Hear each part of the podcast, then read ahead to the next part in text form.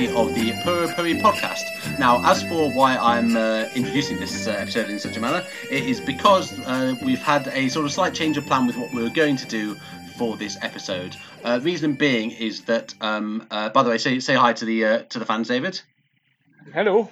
Hi. Good. We can confirm there's a two us present, but sadly not a third, because um, as you may know if you listened to uh, episode 19, um, Daniel is uh, now a changed man and he is uh, off the booze and the gear and all the rest of it. However, uh, as some of you may know if you've ever gone through uh, recovery from you know issues with things like that, you know staying sober can be something of a full time job. So he's taking a little bit of time away from the podcast at present just to uh, focus on himself and getting his stuff together. So um, I'm sure you'd like to join us in wishing him all the best. If you've got any uh, sort of well wishes you would like us to pass on to him, then uh, feel free to slide into our DMs. But uh, with that in mind, we didn't think that it would be right for us to carry on with the um, second and third instalments of the match microscope cycle that we were going to do because the idea is that was going to be that three of us were going to pick a match, and if there's two of us, it doesn't really seem to fit. So what we're going to do, uh, just in the interim, is do a little two-part section, uh, an idea we've actually had brewing for uh, quite a while. And what we are going to do is to cover some Japanese wrestlers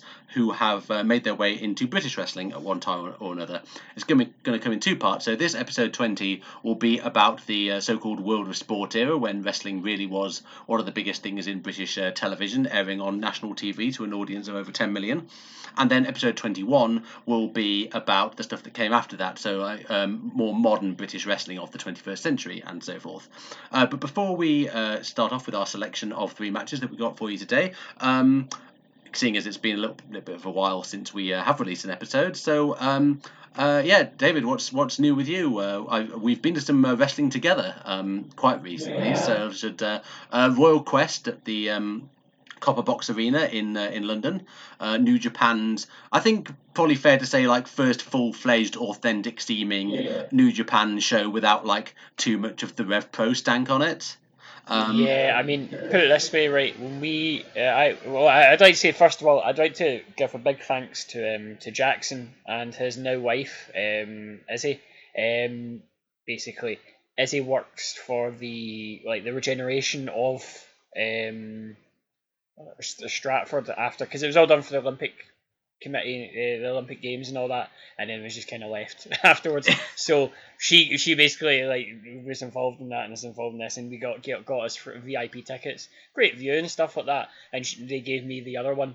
Uh, so I would like to give a massive shout out to them because it was really really nice of them to do that, and it was great. They also uh, also uh, stayed with them and that, so it was it was great. But um, halfway through, I believe it was the uh, the Ishii match, maybe? Oh, yeah. the Ishii Kenta match. Where at one point we noticed that the the announcers they were doing the five minutes, ten minutes past, and they were doing it in Japanese.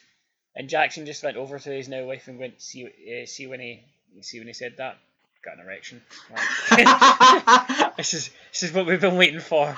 This is all we've ever wanted. I, I absolutely loved it. It's a proper Japanese like show. Yeah. In in London, and it honestly, it was it was it was wonderful. It was just like they they could have put out an absolute dog shit show. And I still think people would have been happy because there was, as you say, there was none of the Rev Pro stank. It didn't feel like a Rev Pro show. No, well, and uh, if you could, uh, I mean, if rumours are to be believed about the um, uh, the show the night before with its interminable like Attitude Era style clusterfuck of a main event between David Starr and Will Ospreay, who are two wrestlers who sh- you should not really be ha- having a bad match between those two guys. No, um, no. Well, Ospreay is literally having a career. I can't think of anybody who is having the year that Ospreay is having, both past and present. Like he is utterly incredible at the moment. Everything he does touches to gold, apart from when it's in a Rev Pro main event, apparently. yeah, I mean, against David Starr, who is really, really good. So, like, yeah, that just exactly. shows you, like, the sort of. Is, the problem is that, like, progress um, and Rev Pro are sort of trying to do what has historically been the the other promotion strength. So like Progress because they've got like they're doing like NXT UK now and uh, spending a lot of time on that, are sort of putting less effort into the storylines, which have been their real strength. They're just focusing on dream matches. And Rev Pro are sort of trying to do storylines and they're not very good at telling them. Yeah. so I think yeah. that's the problem. Whereas New Japan just basically gathers what New Japan is famous for. It was a show. It was structured like a proper uh, New Japan show. There was like young lions in the main event, some undercard tags where the big names didn't really do very much, but you know it was just nice to see them, and then some like real proper hard fought uh, title matches of the last few. And like honestly, it was I don't I I think I've, there may have been shows I've seen this year that were stronger. I'm thinking in particular of the 16 carat shows in Oberhausen, but um, I, I, think part of that was me just struggling to adjust uh, because I'm, I'm really not used to seeing wrestling in arenas anymore. And so, like, you're distant from the action. It kind of, it was almost like sort of you were watching it through a, through a haze or like you were watching it underwater. There was a sort of like a distancing between uh, myself and what was going on. It took me a little while to adjust to that. Once I did so, like I absolutely adored it, especially the main event of uh, Kazuchika Okada versus Minoru Suzuki, which was like just a masterful display of drama and selling. They really milked that crowd for all it was worth, particularly Suzuki. Um, who at the age of 51 continues to have these really uh, sort of snug, uh, psychologically great, epic matches in him. I mean, I, I confidently said to the uh, the guy next to me, I was like, well, you know, Suzuki's 51, so I wouldn't expect the usual 35 minute epic. And it turns out that's exactly what we got. And like, if you'd have told me, oh yeah, Okada versus Suzuki is going to go 35 minutes before, and I was like, oh for fuck's sake. But like in the building, it was absolutely brilliant. I don't know how it will translate on uh, video on demand, but yeah. um, in the building, it was an absolutely fantastic moment, and they actually did make you believe that Suzuki was uh, finally going to win the IWGP title. Yeah, I well, I mean, this this is a thing for me, right? But I I'll, I'll be perfectly upfront and honest when I say these things. When I go to like these shows and like Royal Quest and Wrestle Kingdom and stuff like that, I'm not actually going for the wrestling show. Do you know what I mean? Like, yeah, yeah. I usually just go to see people. Like, it's the whole point is there's a mass gathering of people. I go for the weekend, have you know, chat nonsense and we go to the wrestling, and that's not to say the wrestling's bad or anything like that, but I wasn't going into Royal Quest going, I'm going to get absolute stormers. You know, if it's, if ever, anything's under four and three quarters, yeah. it's a shit show or anything like. Do you know what I mean? Like, uh, I I was kind of there like, see the wrestling, I'll enjoy it, but it's not life or death if it's amazing. Do you know what I mean? I'm not expecting it to be amazing just because I'm there for the the social experience, so to speak. And to be fair, like, I mean, I've um, I think I've mentioned this before. I do have like criticisms about Okada's like IWGP yeah. matches, they generally start out very slow and stuff like that, and like yeah, yeah.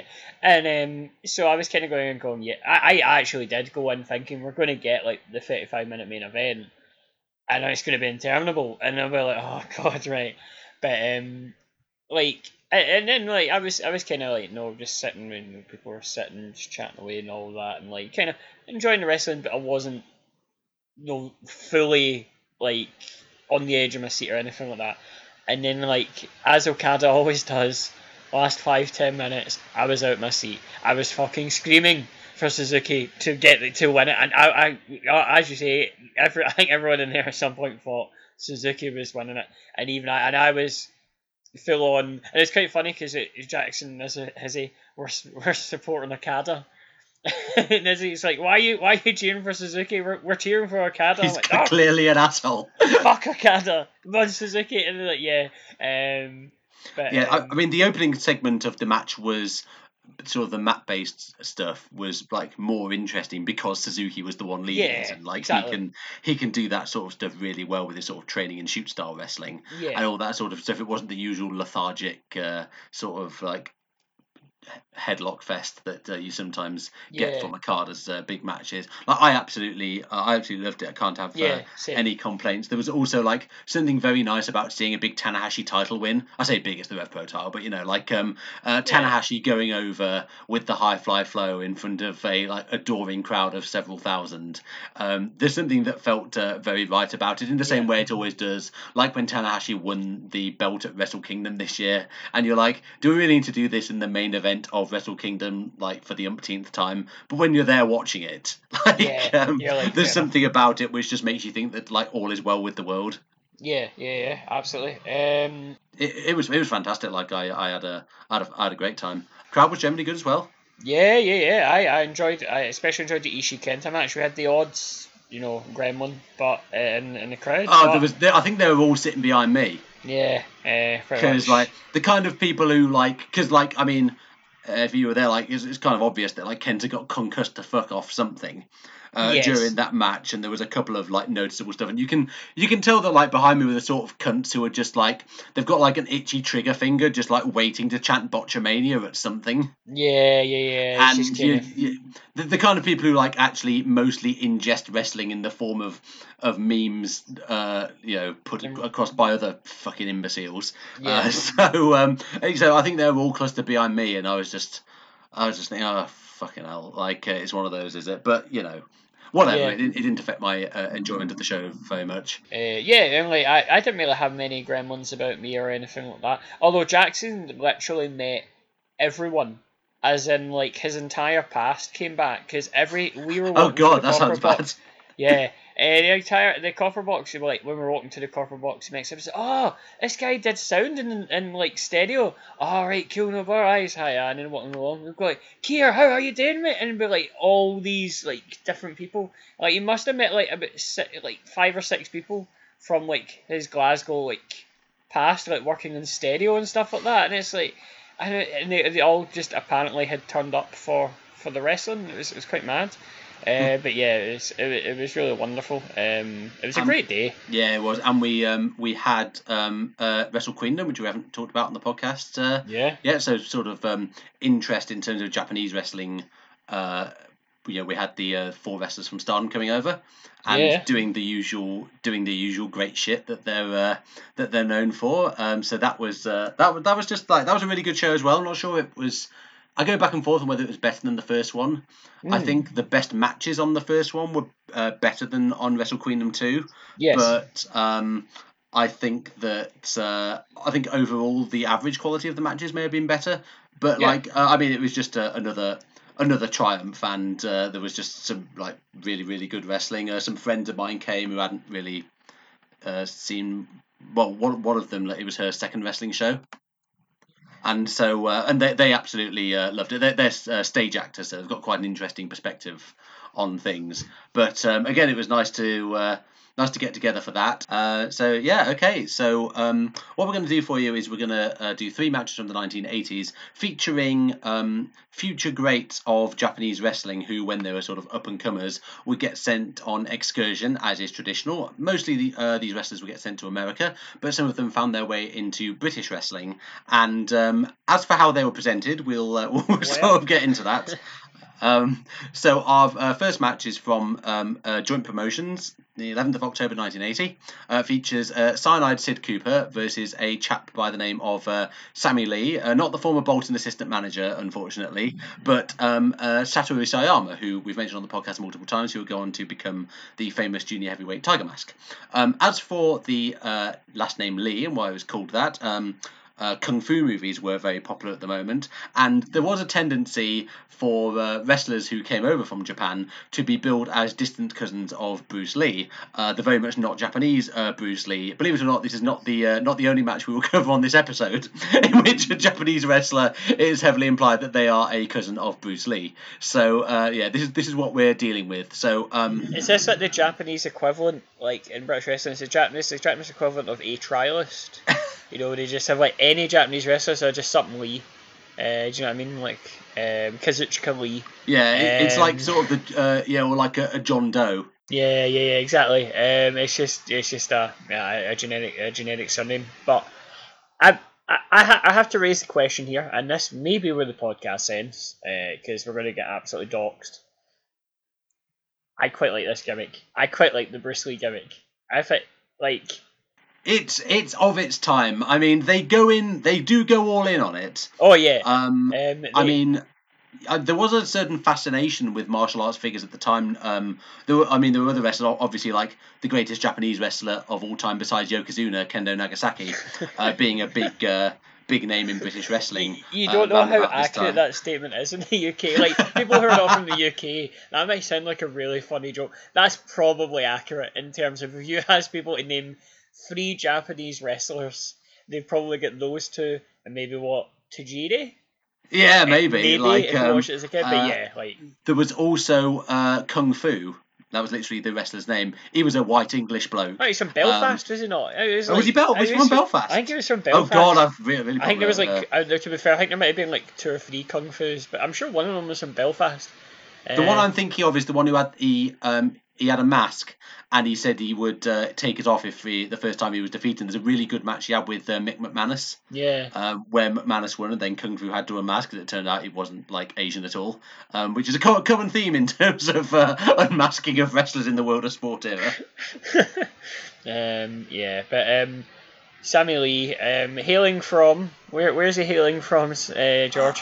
Um, it is a town called uh, Toiko. Toiko. Um, that, that, um, it's uh, it's very near Koito yeah. and Yokohama. Um, I wish I was Yeah, as it- quick enough to make a joke like that. I was trying. I was trying to wrap the brain, and I just couldn't jumble the words. you say quick, I'm literally just rearranging vowels in place names. It's hardly fucking like Daniel Gibson. um, but yeah, he is um, billed as a uh, m- not a martial arts sensation, a martial sensation, which implies he's some sort of uh, fash army guy. yeah, he really And- loves like Boyd Rice albums, like that. You know, like he's or, really into or like. like uh, slightly disappointing Man United strikers. and uh, he comes out in the full fucking uh, bride from Kill Bill costume. I'm sure like that costume in Kill Bill is based on some martial arts film I haven't seen. Don't doubt me. Uh, and a uh, headband and a kendo stick. I believe it's from Enter the Dragon. Uh, Oh, is it? Right. Okay, that would uh, that would make yeah, sense. because um, have you ever heard the comedian Phil Wang? Uh, I've heard of him. Yeah. he he wore this outfit on all eight episodes of Taskmaster. Um, Oh, fantastic. Every week, um, figure hugging is the word that, that I would use for it. Um, you certainly saw Excellent. Phil and Wang. Um, I don't- I think Simon Lee got away with it here, but yeah, I believe it's from Enter the Dragon. And there is uh, some fucking heat for uh, Sid Cooper. Um, says uh, he say he's announced as a tough guy from Leeds. Then it says uh, Soho in brackets uh, under his uh, under his name, which is now I'm I'm I live in Leeds and I, I don't know if there's no Soho here, so uh, make that number two in terms of uh, terms of fuck ups with the graphics. Um, or maybe it's um, like I don't know. Maybe they announced him from uh, Soho because, well, you know, Soho had that sort of uh, cachet with the sort of LGBT scene. Yeah, yeah. At the time. well, You know, it's- it's- as well. Yeah. It's maybe like the heel equivalent of, you know, when like that time in the mid 2000s where Vince McMahon got this thing in his head that like people wouldn't cheer Canadians as faces, and suddenly uh, Chris Jericho was announced as being from Manhasset, New York, and uh, Chris Benoit was uh, announced as now residing in Atlanta, Georgia, and all that sort of stuff. Yeah. Like uh, it might it might be that. And uh, the other thing that interested me was that, uh, and this is the case with all three of these matches actually uh, that we're covering, is the Japanese guy is the face. Yeah. And um, if you ever watched uh, a lot of World of Sport, um, you know, uh, sort of the ethnic minority uh, being the face was certainly not always the case. Um, and uh, well, I mean, the most famous example of this being uh, actually uh, Kung Fu once again, and Pete Roberts versus Johnny Kincaid and Dave Barton, the uh, the Caribbean Sunshine Boys. And um, the, the thing is, I feel bad because I, I love that match, and uh, Johnny Kincaid and Dave Bond are really good heels in it Yes. and they get great heat, but you can tell quite a lot of it is because they're black. I mean, put it this way, right? And I think is that the match where they cut a promo at the end? Oh, I don't know. I know they were never on TV again. Right. Well, yeah, because the wrestling channel got this. Like the wrestling channel got that, and they had to like edit the promo out. Now this is the company that used to show like CZW shows Oh of god. like hideous like razor glass, barbed wire, death matches and all that.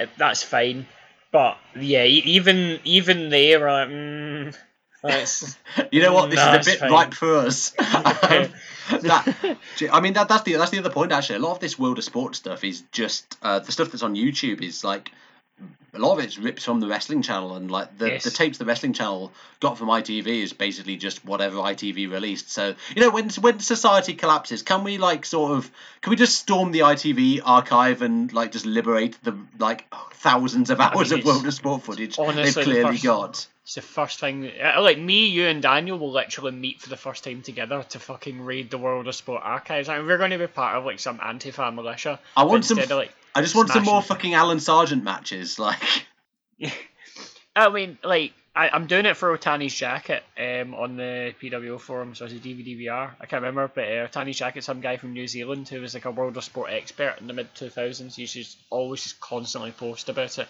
And he, I don't think he's online. I don't think he, he's got a Twitter or anything like that. I'd love to. If Otani's jacket, if you're listening to this, please contact us because I'd love to just pick your brain. Please join the cause.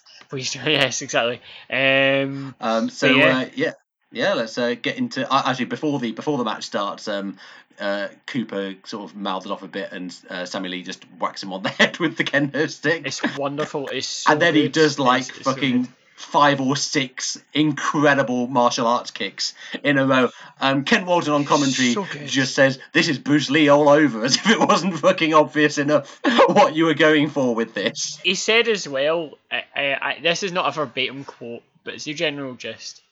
If you look at him from far enough away, he kind of looks a bit like Bruce Lee. And I'm Does he though? Come on, come on, come on, Ken. Come on. my, my favourite bit of this sort of opening passage is that um, uh, Sid Cooper, for some reason, takes a front flip bump off a kick to the back of the head, which is uh, must have hit him with an awful lot of uh, momentum. And uh, and then Sammy Lee does another spinning kick and hits a crossbody out of the corner for three. That's the first fall. It took about forty seconds. Yeah, it was it was wonderful. Honestly, it was pro- it was of, probably the best forty seconds of wrestling I've seen in. Oh yeah, it was, amazing. It was so Newsflash: Sayama was quite good at the wrestling. Uh, spicy take IMO, and um, Don't I. I, I love with your half baked excuses. I, I also loved that just after the pin where uh, Sid Cooper tried to go to the top rope to uh, complain about uh, Sammy Lee going up there and just fell off. Oh yeah, it's such a pratfall. Like Sine Sid Cooper, I knew of him, right? And like I'd, I'd seen a bit before when I, when I wasn't as much into World of Sport. My God, how I mean, he was one of the, So I mean, mo- the guys who got the most wonderful. heat in British wrestling at that time. Um, uh, another one being Jim Breaks. There actually is a Sammy Lee versus Jim Breaks uh, match out there, but uh, in view of um, sort of what Jim Breaks did quite recently, I don't think we're going near that. If you want to, If you don't like to watch matches where people call, you know, Japanese guys Bruce Lee's cousin, then yeah, you're not going to watch a Jim Breaks match. Let's be honest. yeah, it's, no, it's not he happening. is a murderer. So yeah, let's just uh, Yes. leave that alone. Like, and let's, uh, let's have lovely old Sid Cooper with this. Uh, uh, to sort of take the heel role. But he, he got a, such amount of heat, and he's got, I think, got the greatest sort of combination of World of Sport heel, where he's just um he's just a mouthy prick, but he's also in the great William Regal tradition, and this is why William Regal is so great as well. Like great, snug, technical wrestler, but also Yes. he is not afraid to look like an absolute wally. Yes, yeah, exactly. That is that is Cyanide Cooper's absolute strength, and it is a lost art these days of people just heels being able to just look like absolute silly pricks and just you know it is it, honestly like in world of sport and stuff like that it was the golden age of people looking like utter prats and um it, I don't know it's it's very strange the, the dynamic no company really does it anymore. It's very strange. No, I mean, um, uh, uh, the Woke Queens and Eve recently have been doing a sort of uh, Debbie Keitel and Valkyrie, who are like from uh, uh, OTT. Um, the last time I saw them at Eve, they were basically just it was like a 10 minute match where they basically just like fucking ran into each other. I think like about half of their offense accidentally ended up um, connecting with their tag partner. Um, so like uh, that, that was just that was just a really good time. Uh, so there's a few people doing it but um, like um, so uh, yeah, the uh, got the second fall starts like uh, yeah, uninitiated. Uh, this is being done under the Mountevans rule, so this was the um, uh, the round system, which you might uh, know British wrestling for. And um, so basically, what you do, you have a certain number of rounds, and uh, I think they would last like, uh, like three minutes or five minutes or whatever. And then um, once uh, someone got pinned or submitted, then a round would end, and best two out of three, or it would be. Um, uh, it would be a, a knockout. You, you, if you won by knockout, that was it. Like, so you didn't have to get two of them. Uh, so we get the second fall. So it's all two out of three falls, like pretty much. Uh, so uh, Cooper begs off to start the second fall, which I love the idea that he's still selling. And uh, he tries holding Lee's arms behind him, but gets a jumping mule kick. At which point, um, uh, Kent Walton, who was yeah, uh, for all his foibles, a pretty knowledgeable guy to do with wrestling worldwide, uh, said that um, uh, Sammy Lee was trained by the great Karl Gotch from uh, Augusta, Florida. Like, can we get the hometown of one person right on this broadcast? Like, please. I wonder where he may be residing. He was pretty Belgian. He was pretty Belgian. I mean, he can't be could get just fucking like if we could do a séance and get him in for AEW because like it can't be worse than Jr. um, At least he'd know everyone's names and wouldn't just be calling them the little Japanese to lady. be fair, I mean, I mean, do you remember the the uh, the six man at Double or Nothing with OWE, the lads from China? It was like Shima. The and, like, yeah, was like free Dragon Gate guys. Are the lads from China?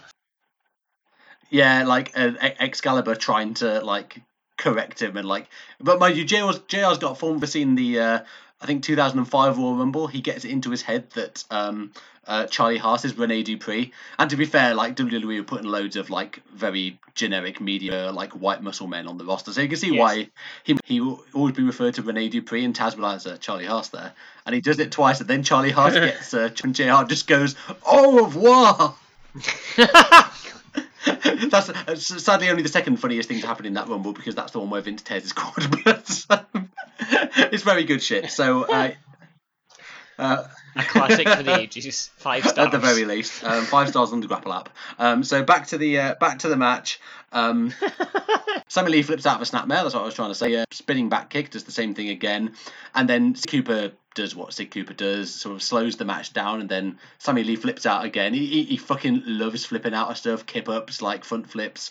Um, he would t- he he does a, a uh, sort of wrist lock of his own, and Sid Oh, Cooper yeah. bumps with a big silly yelp, which I um, uh, really enjoyed. Oh, it, his comical selling is just absolutely wonderful. It's it's so much fun. Um, he just, it's great. Like it's so funny because like Cooper just can't get any momentum, and you can just see him getting more and more raging about the fact that he just can't do anything, just selling more and more. It's, it's wonderful. Yeah, he's so good. So I mean, the the spectacular offense from uh, Sayama here is miles ahead of its time. Like, um, I mean, I know it's a cliche when sometimes you see this about the uh, the AJW stuff when we did that uh, episode about their Budokan Hall show in '85. Uh, but I mean, you know, you can really see it here. There's the kick where he sort of kicks and does a backflip at the same time. And Will Ospreay's been doing that recently, and like. So, in case you're thinking like that's innovative offense, this is uh, nearly 40 years ago, Yeah, yeah, absolutely. Like, yeah, like there is like it, it's it's it's deceptively fast in terms of like with World of Sport. Obviously, I I enjoy World of Sport I enjoy it a lot more than I do other wrestling of the time period because I feel it's got a it's got a uniqueness to it whereby you um they work a unique style and it is it is run at a quick pace. Like I would say, like you know, in terms of like the transitions to holds and stuff like that, they they are they, they do do a, you know a, it's not a leisurely pace. It's not like your usual you know working over holds at your WWE stuff or even like you know as you were saying before about Okada like the first ten minutes. Like the pace between that and say like your you know your average New Japan feeling out process and stuff like that, it, it is quite fast. Um, but even for my, even for myself, knowing you know that they can work at a sort of it's not lightning fast or but it's an accelerated pace. But Sammy Lee coming out and just looked incredible. The pace that he had in this match um, looked it, it it was it was wonderful, and like you can clearly see that this sort of stuff it really gelled well with the the world of sports style, and it, it the fact that it had a, sort of quick pace really lent into this sort of stuff where he could do that and he knows that the other people can keep up and stuff like that. It's not going to look odd, if you know what I mean. Yeah, absolutely. Like, and I mean, this is the same year as that uh, Nick Bockwinkel Billy Robinson match we reviewed.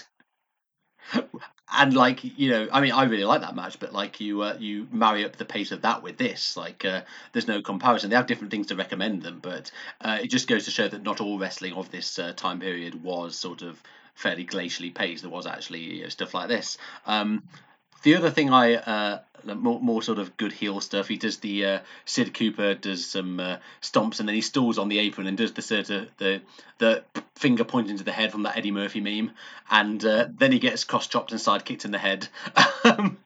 So that, that was very good as well. Um, also, another thing I love about Kent Walton's commentary is he he has credibility because he's not trying to put everything over as a possible match ender. So um, uh, Sid Cooper gets a leg lock and he says, "Ask him" to the ref, and Kent Walton, rather than selling the idea that Sammy Lee might tap out, just chuckles and says, "This man says he's going to submit from that." Wonderful. There was a, there was a there was a really fun hold that I seen. It was it was made of holding like Cooper's arms behind his back. I can't remember what it's called. Oh but yeah, So he was sticking his foot in between the shoulder blades. yeah, he got that foot Like- pretty high. That was amazing. Yeah, yeah.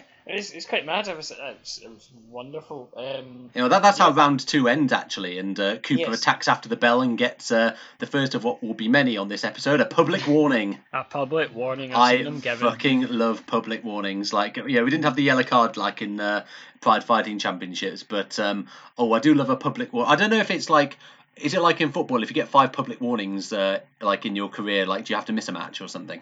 Yeah, um, I basically like signing into the Cooper's basically Stuart Bannigan. He's just putting up public warnings all over the place.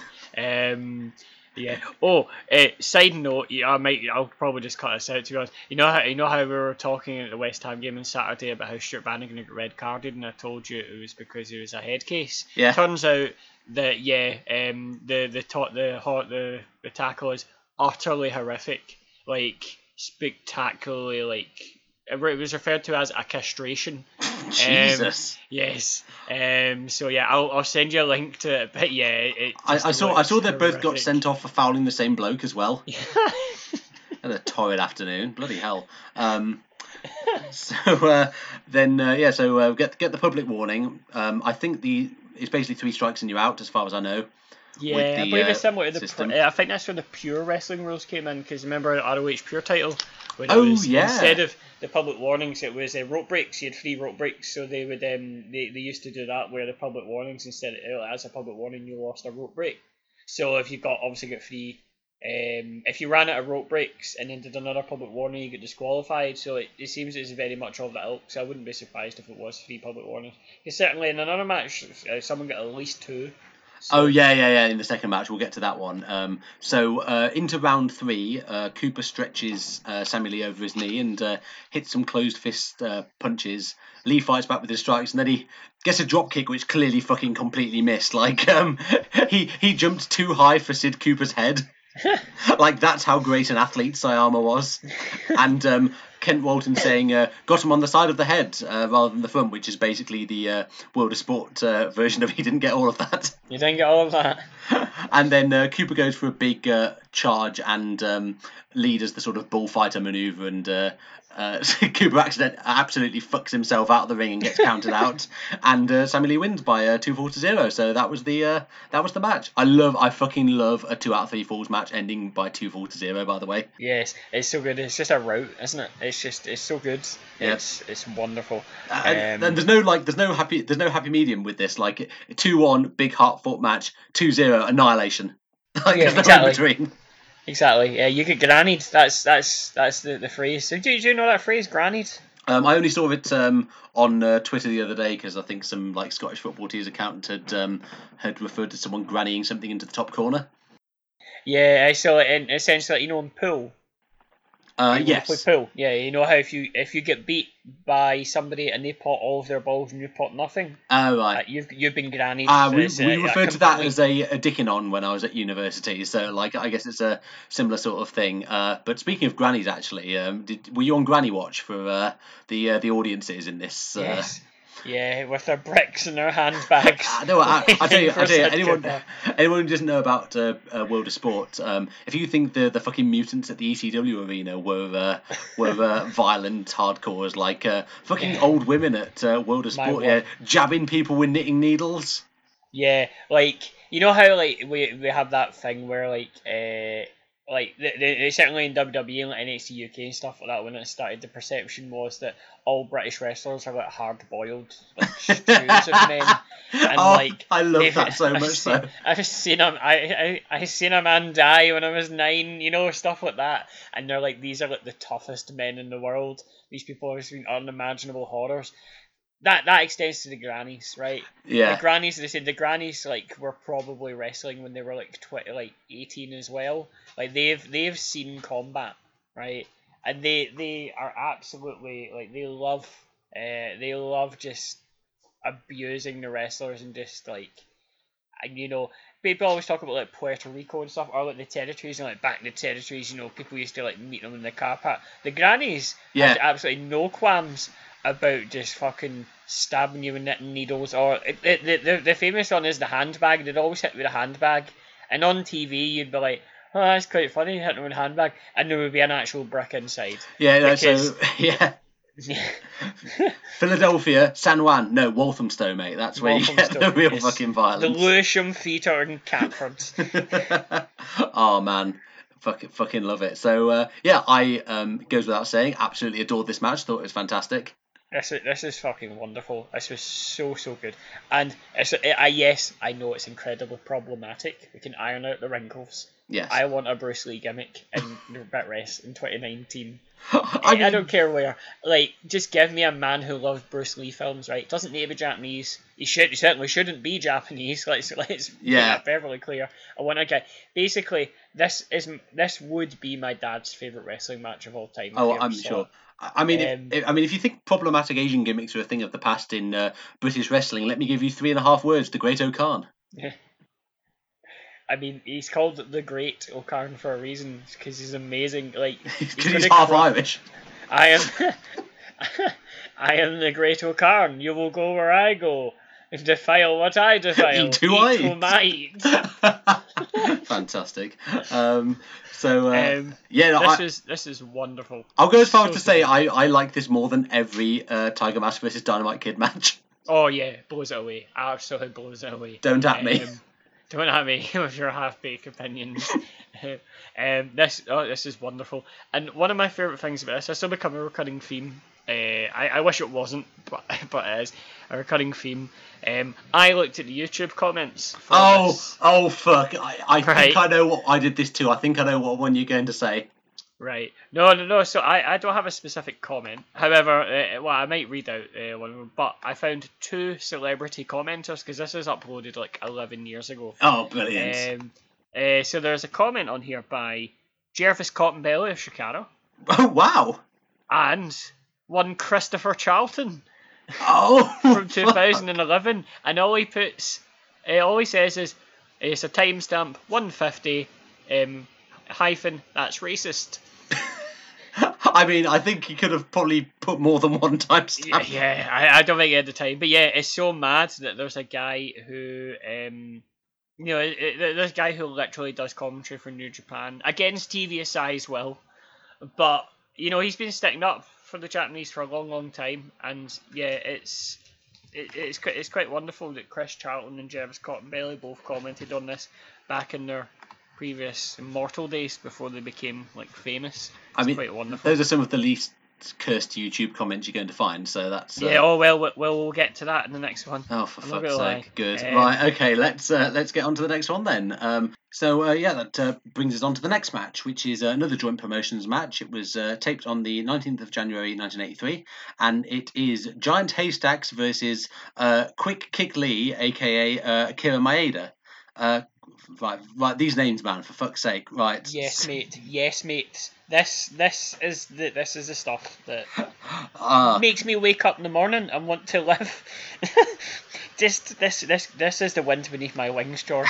uh, quick kick Lee, Jesus, like, okay, like, that is not a name. Quick kick is not a name that people have.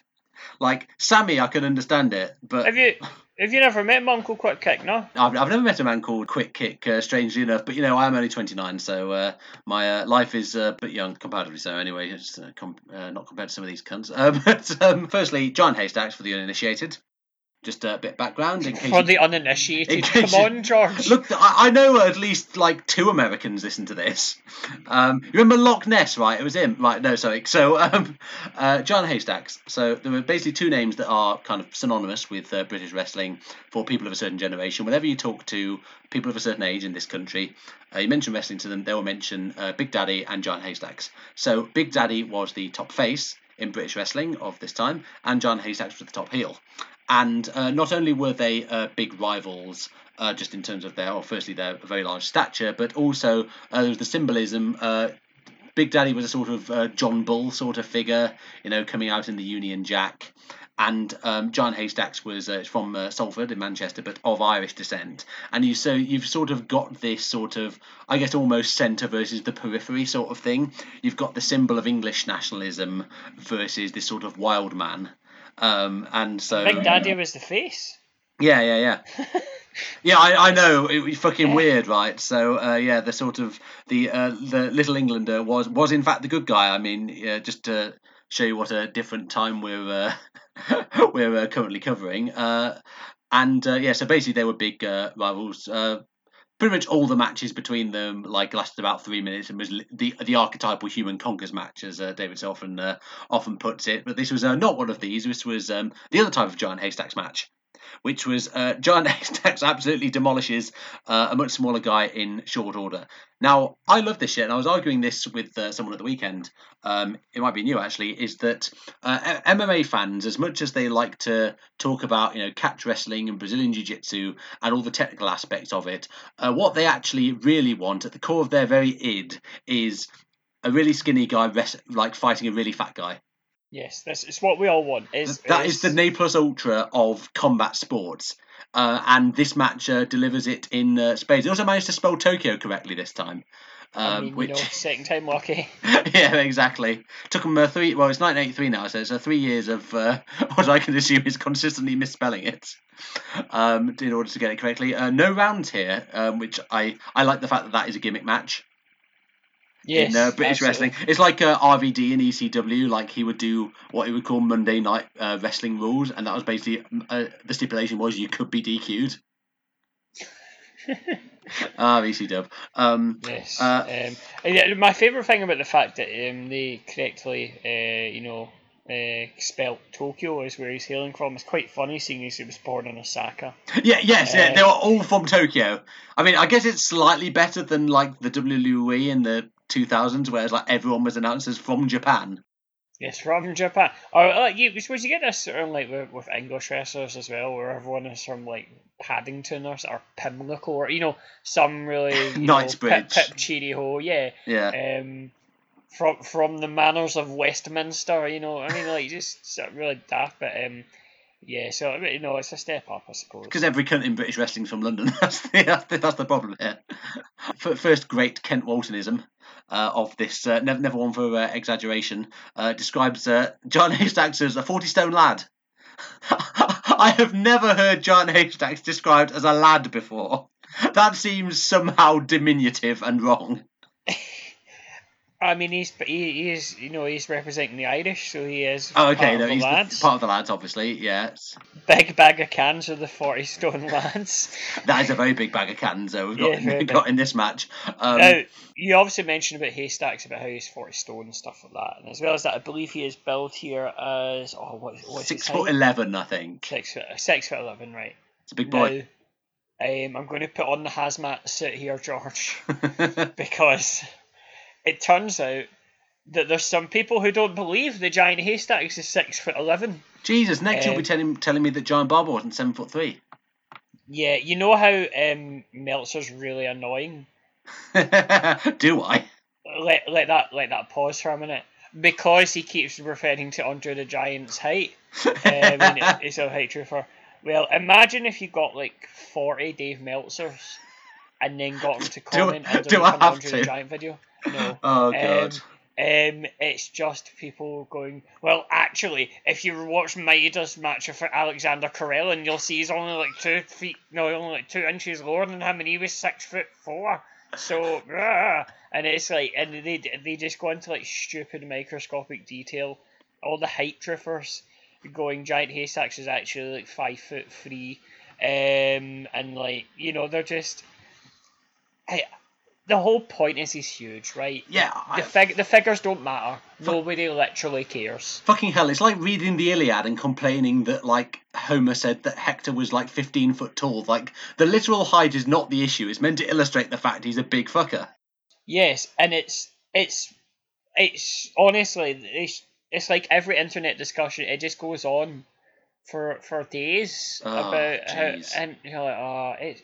So um, I'm really glad I, I didn't grow up to be a YouTube commenter because I could have been. I, I yeah, well yeah. I been. think there, but for the grace of God, go both of us. Yeah, exactly. Um, but yeah, uh, but I also like to refer to um, Giant Haystacks. You forgot to mention the fact that he is the proud holder of the 1982 All Nations Heavyweight Cup for the most prestigious prize in pro wrestling. Uh, I, I, what, what I love is there's a bit in the um in this match in which um Giant Haystacks chokes uh, Quick Kick Lee in the ropes and gets a warning. Uh, rather rather than calling it, uh, Kent Walton is putting over the fine metalwork of the trophy. Yes, Um, he won it in Bremen, and it was like he, he kind of put it as like this was like you know in, you know in kickboxer or blood sport when you get Yeah. like all the mad martial arts around the world. He kind of summed it up with that, but in Bremen. And I was like, this is. I bet you it was a pre-season trophy. This is, this is it. This is like the Emirates Cup or the Arcade Trophy. And like this is, you know, I mean, this is the Premier League Asia Trophy all over it. Do you know what I mean? Like this is. This, I mean, it, it, it's pre-season. I mean, tournament in Bremen. That is clearly an Otto Wanz joint. Uh, that is. Yeah, Um, I, I, th- I think it would have probably. To be, in all honesty, it probably was a catch wrestling. Uh, the Oh, catch, I'm, I'm, I'm certain wrestling. it was. I mean, to be Yeah. fair, it does look a nice trophy. It's not like in um, uh, when someone wins a title match in Stardom and they get the trophy, and it, they've clearly only got one trophy. They just use for every single match because like the top of it wobbles in the exact same way each time.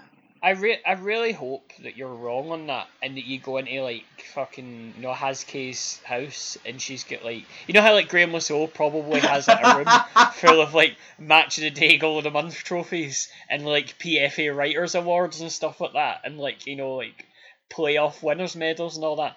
I really hope that like that's the case for like you know just you know everyone in the Stardom tro- like they've all got a giant display cabinet full of like oh I beat Starlight Kids in an undercard match in Korakuen Hall Momo, Watanabe's had to like she's had to hire like three storage lockers somewhere in Tokyo.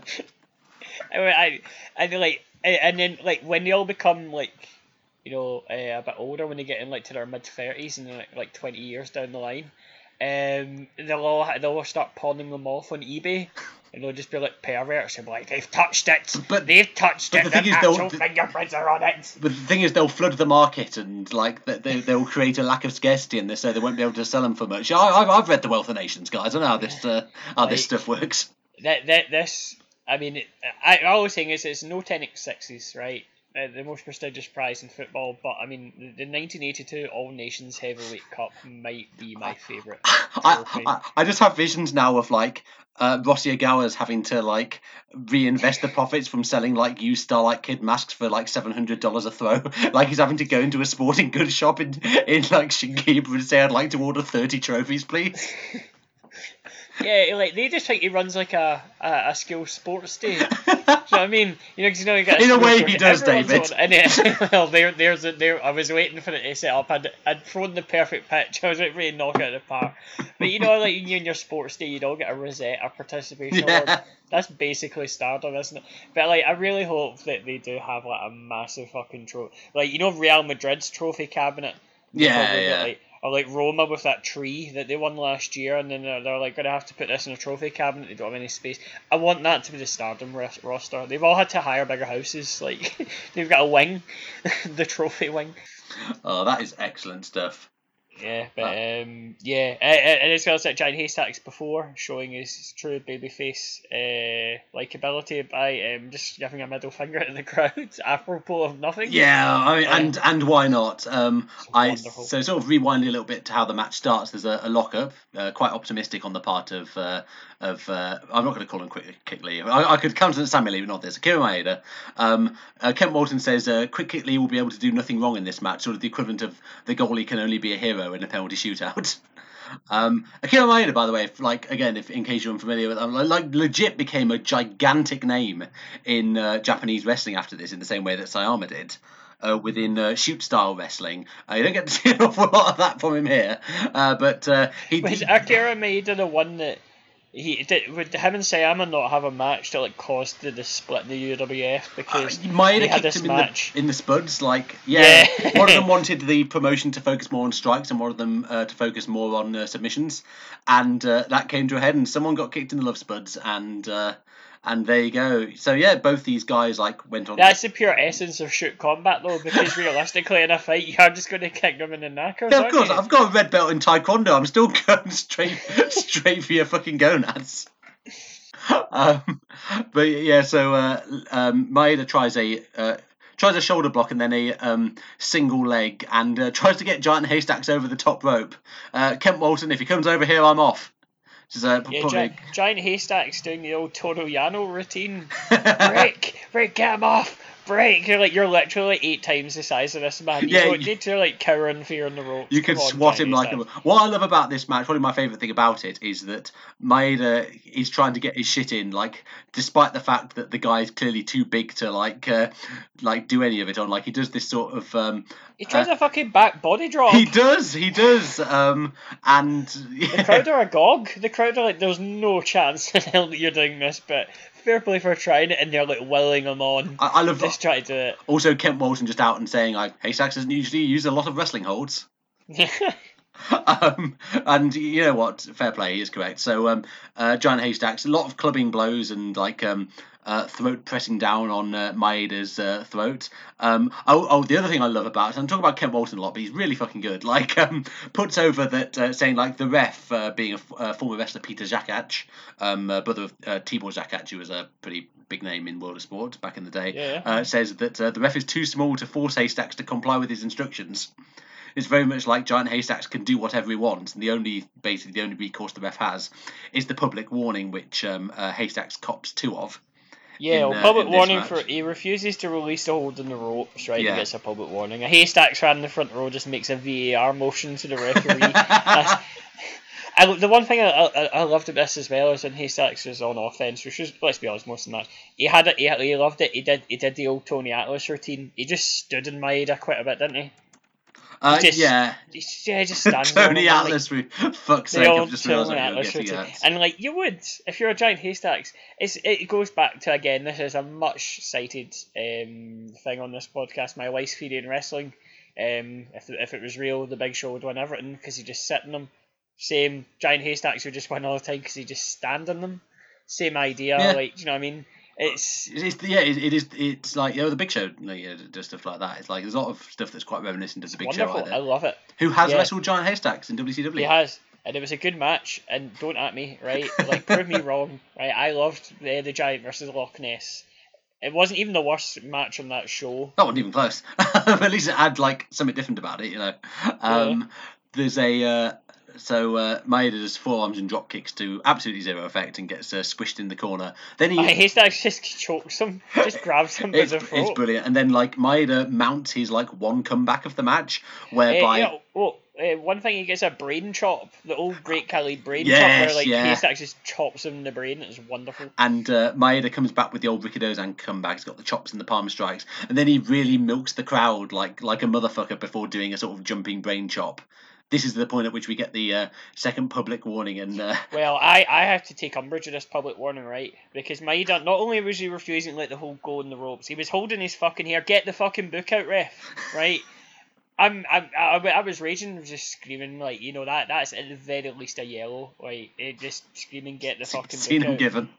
Aye, and then and then he does get the fucking book out for giant haystacks for a punch to the stomach. The game's gone, George. The game is gone. Okay. they're all headphones. Akira Maeda is the Diego Costa of wrestling. Actually, that's probably more true than I fucking uh, intended. Just antagonizing people into getting themselves booked. Um, I was, I was, I was actually, I felt like I was um, on the terraces when this happened because I was absolutely apoplectic that Maeda, the face, was just getting away with shit. I, I, proper Willie Collum shenanigans here of people just not getting fucking booked when they should do. It was ridiculous. It's it's so good. I love it. Like um, so uh, then uh, basically uh, Haystacks misses a misses a corner charge, which would have absolutely turned uh, Maeda into putty, and um, and then keeping with the the, the finish, uh, keeping with the um, uh, sort of theme of uh, Maeda trying to get his shit in, there, does a crossbody attempt, which is basically try, like trying to crossbody Mark Henry. You should never do it. Um, and No. gets countered into a body slam, and then Haystacks hits the big splash, and then, which is a fantastic dick move, rather than uh, pinning Maeda, which he easily could do, just gets up and waits for him to get uh, get the ten count. This right here is domination, to quote uh, the theme music of one Ezekiel Jackson. S- uh, is it is it Surinam's finest export or Guyana's? Uh, Guyana, that was it. Yeah, it's yeah. Guyana, wasn't it? I can't remember. I'm sure there is a a, rest. No, if he was from Suriname, he'd been built from the Netherlands, wouldn't he? yeah, that's, that, that's how that uh, generally tends to go. Um, so this match, I think you're probably higher on it than I am. Uh, I I liked it for what it was, which was a sort of giant haystack squash, which sort of had the uh, extra interest of the uh, unfortunate victim just happening to go on to become an absolute megastar in uh, well in shoot style and also in uh, New Japan, where he was a real big uh, main eventer. Yeah. Like those uh, those matches him and his lads had with Inoki's lads in like sort of around about 1987 time. If you ever Yes. see like a um, 10 man elimination tag Inoki's army versus uh, uh, Maeda's army on New Japan World or whatever, fucking watch it because it's always great. Yeah, they're always really good. Um, absolutely. Um, yeah, you can pro you yeah, as you can probably guess, George. I, I adored this. Oh, of course you did, it's like- wonderful. Like um, I, again, it kind of goes back to that point. I'm not watching this for Misawa Kawada. Do you know what I mean? I'm not watching this to be blown away with work rate. I'm watching this like my dad. Right, that, that's how I watch these matches. Of course. I watch it with my smart cap taken off. I watch it. It's a big fat guy. It's um, it's Bruce Lee's cousin. Like I'm, I'm in, and then like you know, it's just, it's just all the, it, it is vintage like British wrestling in a way, and like this is, this is if you if you asked people who don't watch wrestling, and you ask them to book a match, book book a sort of match, you know, from what your understanding of wrestling, it probably would end up something like this. And it is it, it's real meat and potatoes. It's just sit down. Well, actually, I can sum this up in a really wonderful way because I found a, a not, not well, not not that wonderful, but um, I found a a YouTube comment that kind of sums this up. Saturday afternoons, fish and chips, big mug of tea when wrestlers were heroes and England was a country to be proud of. Oh, okay, it's Uh, one, one of those, is it? See, that, mean- that line gives me gigantic Brexit Party vibes. I mean, if you if you stopped it when wrestlers were heroes, Yeah. I, I, I mean, that that's also implying that England has ever been a country to be proud of. I mean, yes, uh, I mean, I would totally agree with that sentiment, George. Well, Um, obviously. yeah, uh, Um, but yeah, uh, I honestly, it's, it's just it, it takes me back to be it is it's a very childish way of viewing wrestling. Not childish as in me me me me me, but I mean like in terms of you just kind of like you just plug out, switch yourself off, and just let it immerse you, and it, it's really good fun. It's something you can watch with a casual, and they, they'll enjoy it. Yeah, and they'll, and they'll get it because like it's it's the story being told is very easily communicable. It's a sort of yes, exactly. sort of smaller guy knows his martial arts, but un- unfortunately the other guy is fucking huge. Um, interesting postscript to this match actually. Um, uh, Maeda would go on to uh, wrestle a fairly notorious match against uh, Andre the Giant in uh, Yeah. in New Japan, whereby um, basically Andre, for whatever reason, I don't know if Maeda had done something to piss him off, basically just decided to stop selling. And Maeda was a bit in a of, in a bit of a quandary because I think he was meant to win the match, but like he was like, well, I mean, this guy isn't jobbing unless he wants to. And, and then I think Inoki came out and uh, sort of there was words and then I think Andre just sort of left. I don't know. It was like my memory of it's a bit fuzzy, but like I think I like to think that this was a sort of like um, uh, breeding ground for this and uh, and that maybe it taught Maeda a little bit about how to uh, sort of cope in such a situation. So anyway, that's uh, just a Yes. little uh, little uh, sort of uh, thing to uh, mention. Uh, so um, going on to the third match. I think uh, this is um, so. It's this is this is a very different one. Um, basically, what happened in um, around about the mid '80s uh, in British wrestling is there was a sort of splinter promotion. So basically, uh, joint promotions, which I mentioned before, uh, f- again for people who are maybe not familiar with the history, uh, was basically the British equivalent of the NWA. It was a uh, cartel who uh, basically carved up the uh, wrestling business into this country into territories. So, uh, for example, would they go, okay, you run the shows in Scotland, you run the shows in Wales, you run the shows in Yorkshire, you run the shows in London, and so on. And uh, basically, there were some people who felt that um, it- the product was becoming very stale, and especially the heavy focus on the uh, you know fairly uh, routine and very samey sort of big daddy matches, where there wasn't really a sort of um, uh, place for uh, you know new talent to be coming through. So there was a splinter promotion called uh, All Star Wrestling. Uh, so yeah, so basically, uh, what happened after this uh, splinter promotion, All Star Wrestling, was established, is that um, ITV, rather than having joint promotions doing all of the shows on World of Sport, um, the contract was split up. So one week it would be joint promotions, one week it would be All Star, and then one week it would also be WWF. So it kind of uh, rotated. And uh, if you watch this match compared to the other two, you will see that the product that All Star Wrestling was um, presenting was very much jazzier, very much more Americanized. You had uh, entrance music here, like you've got graphics on the ring canvas. Um, it's it's altogether more of a sort of uh, showbiz uh, style production. So the match in I question. really enjoyed the flags because obviously. Oh, yeah, that, you get that in CWA as well. Like, if you ever watched uh, Big Otto Wanz versus uh, Vader from uh, Bremen in 1989, which is probably my top 10 matches of all time, you get the anthems, you get the flags, it's all great shit. Um, but yeah, this match is for the uh, World Heavy Middleweight Championship. No idea what uh, weight class uh, that is, but um, All Star Wrestling from the 13th of June 1987. It's the champion, uh, Fuji Yamada, defending against Mark Roller- Rollerball Rocco. Uh, Fuji Yamada went on to become Jushin Thunder Liger. Uh, so again, another massive name in uh, Japanese wrestling, and cutting his teeth here, and having a series of matches against Rollerball Rocco, which became very well known as these were two guys who could just uh, do great shit with each other. Um, so the uh, uh, entrance gear, let's talk about uh, talk about that again. So we've got the again the sort of Japanese aesthetic. Uh, Yamada comes out with a uh, in a kimono with a sword. Uh, Rollerball Rocco has got a uh, he's got a fucking uh, headband with a Japanese flag on. Yep. This is the this is the eighties equivalent of getting kanji on your tights when you've done one tour of uh, of fucking triple six wrestling. um, like uh, also we've got um, uh, Rollerball Rocco uh, with his uh, he's got the Japanese headband. He's got the uh, Stars and Stripes singlet. It must be one of those uh, uh, rootless cosmopolitans you uh, hear so much about nowadays.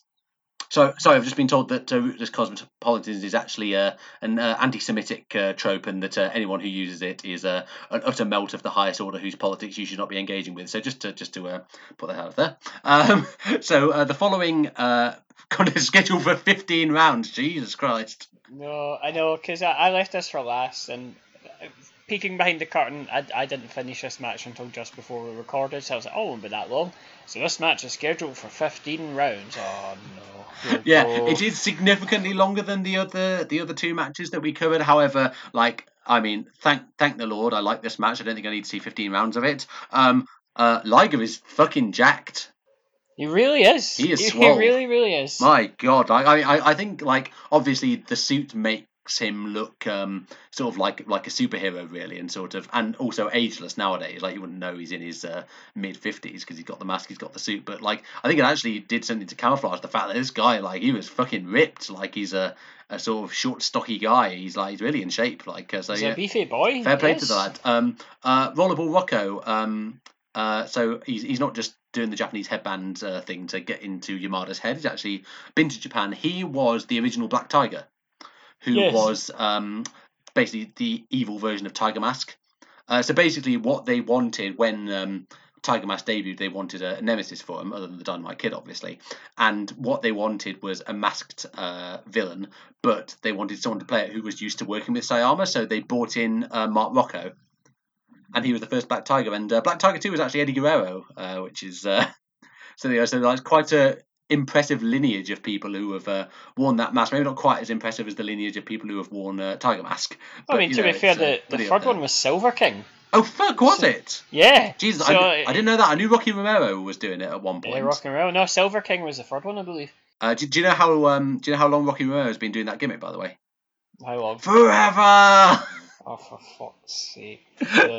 Uh, it was so embarrassing hearing that Roppongi 3K female at an 8,000 capacity arena.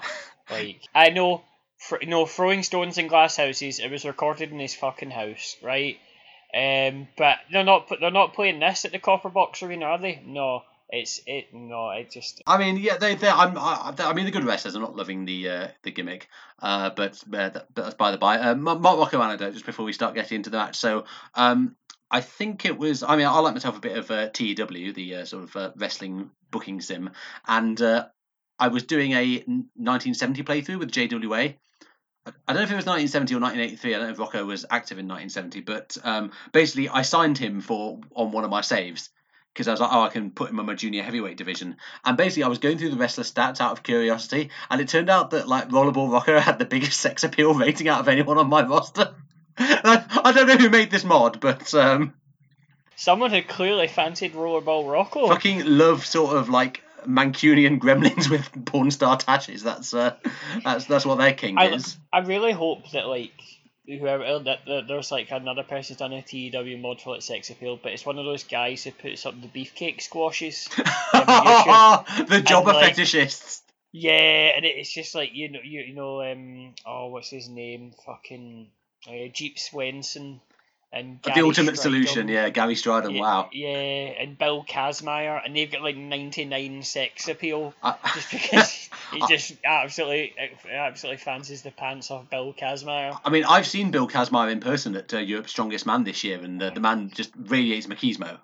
Um, I, I. I, I fucking love Bill Kazmaier. Not in that way. I He- should probably stress. I mean, he's he's wrestled Liger. It was one of the battle one of the Battle Bowl um, uh, tournaments in WCW where they actually did the draw as a random draw, and like fucking Bill Kazmaier is having to try and figure out how to work with Jushin Thunder Liger. Rod Stewart picking Bill Kazmaier out of a bowl to put to wrestle against Jushin Thunder Pished out of his head. Um, Scenes. So, uh, getting into this match, um, I mean, it's only you know it's, it's the same decade as the other matches, but fucking hell, the style is very different. This would Yes. not look out of place nowadays at all. And I'm No, not just not talking in terms of like some of the maneuvers that are being uh, done, but I'm t- talking about in terms of the psychology of the match. Mm. Like, um, so it's quite it's quite interesting. We start out with like, I mean, there's a vertical suplex in like the first minute. Yes. I've, I've seen that finish matches in uh, like 70s uh, uh, World of Sport uh, quite frequently. Like some of the fucking uh, actually some of the matches uh, Rollerball Rocco would have with Marty Jones. I've seen vertical suplex get a fall. Now Yeah. it's just just a spot. This is clearly like they're doing all the stuff that they know how. They're getting their shit in. Um, Kent Walton, uh, our first uh, Waltonism of the day, um, says that Yamada reminds him of the great Sammy Lee. And I've just written, does he? Does he though? Does I mean, I, I, I- mean, there's not many commonalities between their styles if you uh, compare the two. Uh, if you compare the two matches, but at least they have established a canon of great, ambiguously Japanese wrestlers in Yeah, World of ex- ex- Sport. They're, they're all pals. They are like they're all in a, a, a working men's club in like uh, Suidobashi. The Lee family reunion. Uh, ex- Yamada married into the family, so he's all right. yes, Stewart Lee doing some stand up for his cousins. Francis Lee belting the fuck out of Norman Hunter. Norman Hunter turning up at their family reunion uninvited. You're not allowed in here. Lee's only. so um, we've uh, got the lovely small package um, uh, in the in the first round, and uh, Yamada gets control with an arm ringer, and then Rocco sort of leads him a merry dance and uh, propels him out of the ring in a way that basically only works in terms of the laws of physics in wrestling, but uh, very much uh, liked it. And there's not a huge amount to write home about in the first round. Basically, I think the biggest spot is a hard Irish whip by Yamada. He's held the fucking Ober, so hasn't he? And then um, an atomic drop, which Rocco somehow doesn't sell by jumping up and flying over the top rope, which is I think how it usually tends to go. So uh, you know, And he didn't. Uh, he didn't quite get all of it there, George. Um, didn't quite get all of it. Fair play for uh, Mark Rocco's restraint. This is not something I'll be saying often in this yeah. match. So well, uh, I mean, you look at um, at the start before the bell, things getting spicy early on. I was like, oh, oh, Oh, oh, I love it. There's a bit. Well, it's not not after. It's sort of before, isn't it? But like, um, yeah, a bit of aggro before the bell. I absolutely love to see it. Absolutely, yeah, yeah. It's disgraceful scenes that Yeah. you don't like to see in the game. I, I mean, we also get in round two. I love heels You protest every single two count. Yes. Like, no matter whether it was like 2.1 or 2.99, every single two count, they are claiming it was yeah, three. exactly. Yeah, absolutely. Um, was it you that was telling me you seen a, a match recently where Oh, it wasn't recently. It was an it was, there's an old Chikara match where uh, Bryce Remsburg is refing it, and uh, he counts a two, and the heel says that was three, and Bryce goes, "Oh, was it?" and just rings the bell. I, I I feel that that'd be a very World of Sport finish. I could see that. I could see that flying in World of Sport. well, we've we've already established the trope of easily intimidated referees in the uh, in the previous this match. referee as uh, well. I mean, to be fair, he may not be as in- intimidated as others because uh, they mentioned in this match that Mal Mason, the referee, um, he used to play for Everton. Did he? Yeah, they, they mentioned that he used to play for Everton. And now I, I looked it up and can't find anything about this. Is this just one of these sort of uh, kayfabe? Why would you? Why would Gordon Ramsay playing for Rangers and he actually just played in a Legends match and like in the youth games. Uh, yeah, I- Actually, I was I was going to say like um uh why would it be Everton rather than Liverpool? Well, actually, Everton were basically like Everton and Liverpool were the top two teams in the country at the time, so I guess it's like more impressive than it would maybe seem now. Sorry, uh, uh Harvey Coleman, if you're listening to this. Um, so uh, we get a uh, test of strength turns into a, qua- a sort of quasi Northern Light suplex. Um, a closed fist punch. Kent Walton, you saw it at home, we saw it at ringside, but the referee was the wrong side for it. So it's basically J- J- Jermaine Jenas complaining about VAR Match of the Day in an intensely annoying manner. Um, and then we get a, ba- a, lovely backdrop from Rocco for a standing uh, seven count, and uh, referee refuses to count a pin off a knee drop, so he's uh, got some standards. And then we get um, uh, the first of uh, a running thing in this match, which uh, which I absolutely adore, and it's probably the thing, uh, probably the reason why I specifically wanted to uh, cover this match. Um, uh, uh, Rollerball Rocco puts in an abdominal stretch and then goes, "Come on down, Mister Inoki." I love it. He's ju- he's just settling grudges. yeah, I, I, love the fact that like Mark, Mark Rocco's commitment to like chewing out Japanese wrestlers who are like not in the building and also presumably like no one in attendance or watching on TV will have heard But of. Kent Walton is like, well, this is the first ever time I've heard of Inoki in a in a world of sport ring, and he's like, like why why is he mentioning this man? It's like. It's, it's, it's a great reference, and Kent Walton is And, genuinely Antonio Inoki from uh, from from Augusta, Florida. Um, actually, I, I, I I would have loved if um uh like Kent Walton had like I mean I'm, I'm glad that he knew who Inoki was. It kind of reminds me of that. Uh, you know the um the match William Regal had against uh, Inoki in WCW, Yes. And he cuts That's a, this that's promo. a great it's a great time to plug that yes I do know that match and we will probably end up reviewing it very soon but more on that later. Oh yeah, we're we're um thinking of doing like basically a bunch of mini shows just to give you give you guys some content. Um, basically covering every uh, every match, one match per episode on uh, Inoki's final countdown tour uh, before his retirement. I'm sure there's some gold in them there hills. One of which being uh, the Regal match where Regal cuts this promo on uh, on Nitro or Thunder or Saturday Night or whatever, and he says, "I've been I've been to Japan. I've talked to a lot of Japanese wrestlers. None of them have ever heard of you." it's it's absolutely amazing stuff. Um, and uh, I mean the ra- the round ends with Yamada having the uh, abdominal stretch, so he has um, uh, reclaimed some. Uh, uh, credibility in the eyes of his senpai and hopefully got him to notice him. Uh, round three starts off with a fucking cartwheel back elbow from Yamada. Jesus Christ, it's 1987, lads. Come on, calm down. Come on, you can go back to just waist locks. Come on. yeah, I was I was gonna say because like I mean that's the that's the other thing about these um matches. I fucking love the crowds in all of them. Oh, they're so Like, good. These are the perfect wrestling crowd because they're popping for like the big moves and even like the fairly smaller moves. They're like sort of like uh, you know uh, abusing the heels. Um, they're there's sort of there's always this undercurrent of noise in the same way that we got at the Royal Quest show, basically because so many people were there. There's always this hum, even though in the quieter spots of the matches, and they're not doing like stupid ironic chants the entire time before every, everything had been poisoned by football terrorist culture. You know, like this is a um, this is a um, like a proper wrestling crowd, and they're really into it, and There's nobody going shoes off for Yamada here. You know what I mean? Like it's There's no one chanting for the fucking referee in a in a in the semi-main as there was at Royal Quest. People chanting for Reggie during a Hiroshi Tanahashi title win. Mal Mason. You're one of our own. Just Robbie Brookside in his Everton shirt outside. outside Mal Mason. Where he's just come from wrestling in it. Jeez, imagine wrestling in a fucking uh, 1980s wrestling shirt, uh, football shirt. I can't imagine they're that breathable. No, no. Imagine, imagine a shot. Jesus. Jesus. And uh, then after the um, the cartwheel back elbow and a DDT, uh, the diving elbow drop from uh, Fuji Yamada. Fucking hell! I know British wrestling rings aren't necessarily like huge, but like he basically does it from one corner of the ring to the other, to coast. He's basically doing a coast to coast. It's like and it's the diagonal coast to coast as well. It's not from like um, one side to the other. Like distance on that. Shane McMahon would fucking love of Sport rings. He'd love them.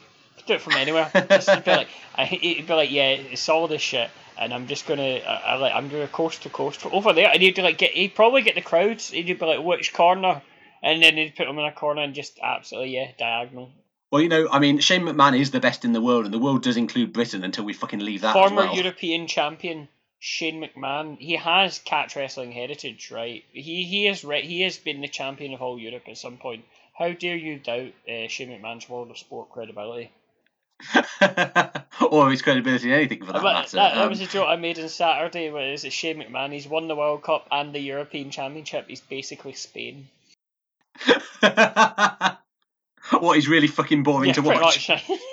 Actually, no, that's, I, I, quite, I quite like Shane McMahon matches for like similar reasons you do because it's just like car crash shit. Um, so uh, Rocco takes a powder to uh, the uh, easy chants, which are the uh, sort of staple of British wrestling, most commonly associated with Big Daddy squashing the fuck out of people in five minutes, but we get him in this as well. And then he goes to the top rope, but Yamada pulls him off, as it were, but uh, misses the knee drop, and Rocco stomps him and kind of goes, oh, like uh, the Prince Regent in that episode of Blackadder before he's about to do his speech, and then probably uh, the even better version of uh, him calling out Inoki. He puts on the sharpshooter or the Scorpion Deathlock, as it would be, or the Sasori Gatame, as it would be known to Japanese fans, and uh, goes, "What's this, Choshu Riki?" um, so like it's calling out Choshu now as well, um, who had actually returned. I, I, I did look this up because I thought it would be even funnier if Choshu actually wasn't in even in New Japan at that point, but uh, he had actually returned to New Japan from All Japan a couple of weeks this prior. is basically an addition tape, isn't it? Like Royal Rollerball Rocco is quite clearly angling here.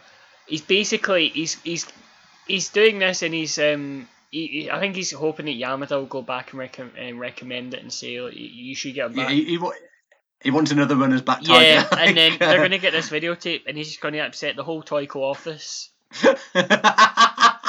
they're just gonna be like, this man will never work in Toyco again. Sounds like someone's fucking like fucked up their probation at a, like a toy shop. I'm, I'm taking this straight to the head of to- Toyco. There's millions of debris all under one roof. It's called Toyco, Toyco, Toyco. R.I.P. Toys R Us, you're with the angels now.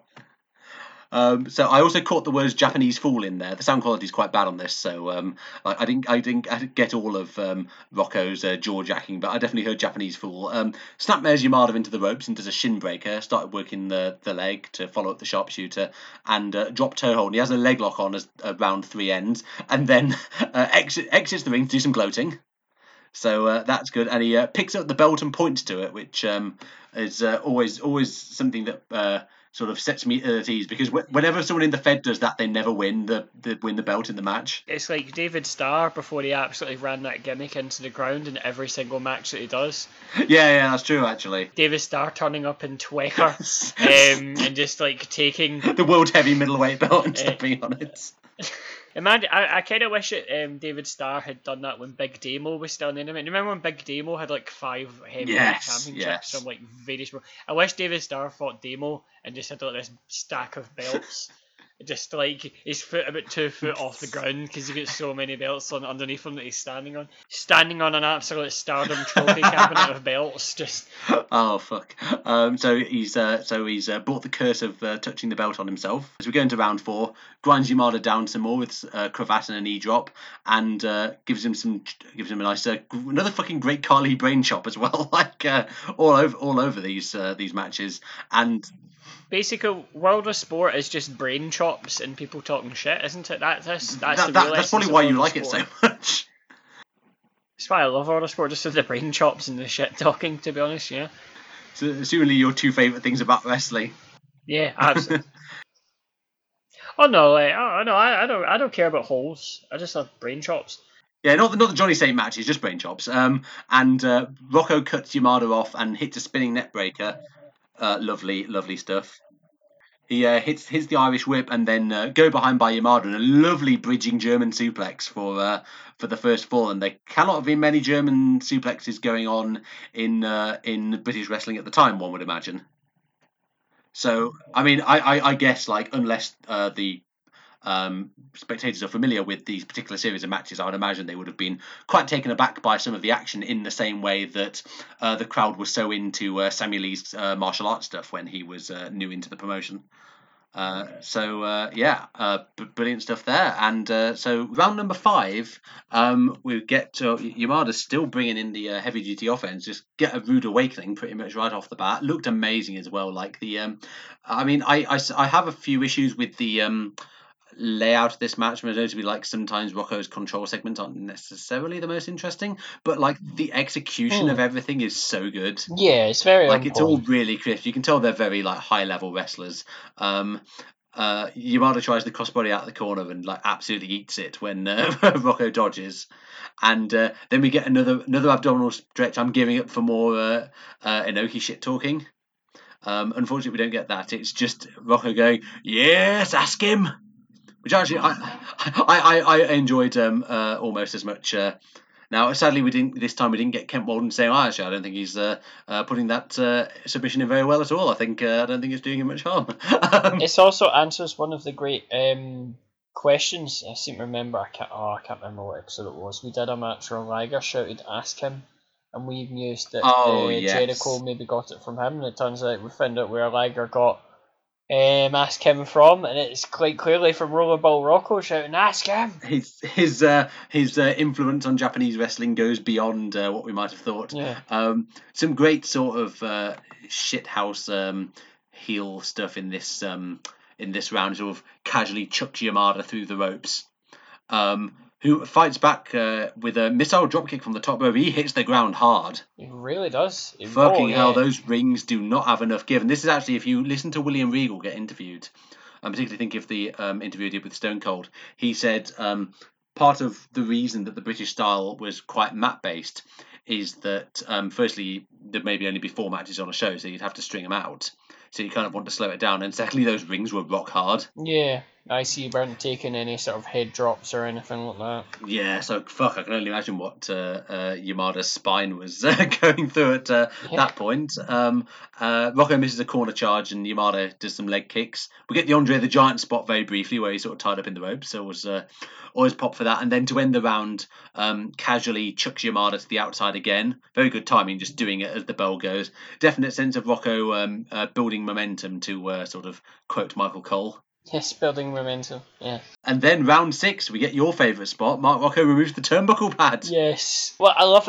I, I, the one thing I actually really liked about this is that they kind of reference it in a very weird way by they saying that uh, Kent Walton calls it by saying, "Oh, it looks like it's came off when like Liger's been against the the rope, the turnbuckle. Like he's like so somehow taken the turnbuckle pad with him at that time. Yeah, It, it was quite mad. I quite like that, like, um, because usually when Yano does it, he like waits for them to like run into the corner and then rolls them up. Um, uh, Rocco did basically whips Yamada into the buckle and then just rams his spine against it. um, it's enjoyably brutal. Uh, gets a Canadian backbreaker and Yamada escapes, but um, another shoulder block from Rocco and Yamada very nearly gets the three off a crossbody Hmm. and sort of looks as though he's going to try another one, but then a lovely double arm suplex for uh, a three count from Rocco to tie it up at one all. And as as the uh, this podcast preeminent Dory Funk Jr. mark, I very much approved of that finish. Yes. Again, just like really crisp wrestling, just like really well executed, like um uh like just just, just great stuff all round. Um and then uh, now we get into the seventh and final round, as I didn't even get to halfway of the uh, fifteen round limit. Um, we get the uh, the snake eyes on the ropes. Yeah. Oh, Uh, you turning now? We are going old. school. we're going to school and then going send you to a deserted island where you're going to shoot each other until one of you's left. um, and um, Rocco accidentally cho- chops the corner, does the uh, Trent Seven spot, which uh, Mark Rocco is contractually not allowed to perform at Korakuen Hall. And um, you- that joke's purely for like Sarah and like three other It's people. That I know so funny. It's so so funny how he made this entire thing so he could work Korakuen Hall and then WWE went nah. yeah, it is amazing. That that shows also that show fucking ruled. I don't know if you watched any of it. it was Like, great, um, yeah. It was it was great shit. Um, then uh, we get a fucking uh, drop kick by Yamada sends Rocco to the outside, and then a plancher over the top rope. Yes. Again, weren't none of that being done by uh, Big Daddy at the time? I would have, uh, I would wager. Can you imagine though? Know, your Big Daddy secretly had this Keith Lee level agility, and we never saw it. It'd be like that, you know that itchy and scratchy cartoon where like he pulls this um itchy pulls out scratchy's tongue and then goes in a rocket to the moon and ties it round and the moon starts coming towards him. It's like that would be literally the big daddy if he, if he did a plancher. That is a very good way of putting it. My God. Fuck me. Um, so uh, Rocco's somehow in first after the plancher. I don't quite uh, know that because, like, I don't, I don't even think I would have said he didn't quite get all of it to that plancher. I thought he nailed it dead on. So that's kind of weird. Um, and then um, they do a few exchanges with Yamada on the apron before Yamada uh, does another fucking top rope missile drop kick and actually misses this one. Yes. Uh, Jesus again hits hard. Rocco hangs him up on the ropes And an irate fan in the audience gesticulating. Get that fucking book out. They are fucking raging like the besmirching of uh, of Antonio Inoki's good name will not stand with the fine people of Walthamstow. Get him booked for descent. and um, um, Y- Yamada counters the sort of um, suplex from the apron into the ring, and then a series of go behinds. Actually, I love this finish as well. Um, uh, sort of they exchange go behinds, and then Rocco blocks the, another German by holding onto the ropes. So then Yamada rolls backwards, and then Rocco picks him up, hits a tombstone, and um, Yamada kicks out just after three. You got to keep him strong, brother. yes. Uh, just the Hulk Hogan in the fucking dropping the WCW title finish. Um, so yeah, that's uh, two falls to one. Uh, Rollerball Rocco wins back the um, uh, British Heavy Middleweight uh, Championship, and we will be having a unification match with the uh, 1982 European uh, Trophy with John Haystacks as soon as it's uh, possible. The, the winner can play off for 300 um, Wonder of Stardom title trophies. It's like um, I don't I don't know if you ever met, uh, remember this, but it was a match in TNA with the Dudleys. You know, where the Dudleys basically they came out and they're Ah, like, we want to we want to wrestle for the TNA titles, and what we'll do, and they brought out a giant bag of all the replica titles, and they're like Oh, for a big brilliant. pile of like WWF and like World and WCW and ECW and like the IWGP belt, and you say we want we we'll put all these replica belts on the line against your belt and all that. Um, that's gonna happen very soon. Um, Oh yeah, I, I, it's like when your guy on the Indies just comes out with a, a clearly fucking like belt he made in, in, in like a worktop If at, I- at their job. If I ever told you that was going to be my gimmick if I ever became a wrestler, where I was going to uh, like just come out every time with um, another highly contentious world title, and just pretend Oh, yeah. and do the Pat Patterson, just say I'd won it in Rio. I just like won all around the world. Like you know, I won this in the Solomon Islands last week. Um, Come out one which is clearly a child-sized like replica SmackDown tag title Yes, uh, the Lilliput heavyweight title. unification match with the uh, Blefuscu uh, international belt. Sort of all for the Jonathan Swift heads out of Uh, uh, all four of them. there. uh, Giant haystacks hailing one Bob Dignag. Stop. Stop. He's already dead. Um, so um, after the match, Rocco cuts a very Mancunian promo. I couldn't really make out what uh, much of what he was saying because the uh, sound quality on the PA wasn't great. Cotton Uh, and guns. the- That's what he said. Cotton and guns. the impression that I got was he's going to go to Japan and beat the Japanese. Kent Walton uh, helpfully says there's no use addressing Yamada as he doesn't speak a word of English. um, pretty sure that's not true. I think he would have like wrestling in Britain for a relatively long amount of time. I think he would have at least know how to say hello. That's just my Maybe he's done a Gareth Bale.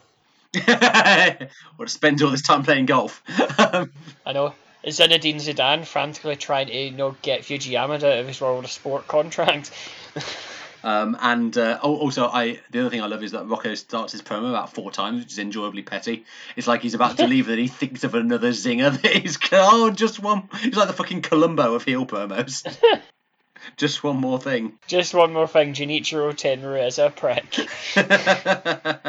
oh man. So yeah, that was uh, so uh, Rollerball Rocco versus Fuji Yamada. Um, I I I like this match quite a bit, and um, I think the problem with the match like this is because you don't get the enjoyment of watching something that is completely alien to um uh to today's tastes like we Yes. did the previous two. So basically, what we got was a like like pretty damn good junior heavyweight match, but uh, I don't think anything that would be stellar by today's standards when like that particular style of wrestling is so ubiquitous and has come on quite a lot. Having said that, I thought that as this sort of weird fusion of the Japanese junior heavyweight style of the time and the sort of British round system, I thought it like worked really well. And uh, Mark Rocco was a, a great dickhead as well. Yeah, he was so so good, and I loved. I, I think my favorite thing about him is that he would just petulantly like, storm out the ring, and like stomp his way round the ring, just arguing with a granny with a brick in her purse, and just like, um, just like totally winding everyone up. He'd like get like a snapmare or something like that, and he'd be like, "No, I'm done," and then walk out, and then just like like just jostle, uh, with the front row and then just go back in. He done this several times, and it was it was wonderful every time. I go by just like talking just about how like Animal Hamaguchi you know had a small cock or something like I don't know, but uh, you know I mean like it was just yeah It's like, have you ever seen the um uh?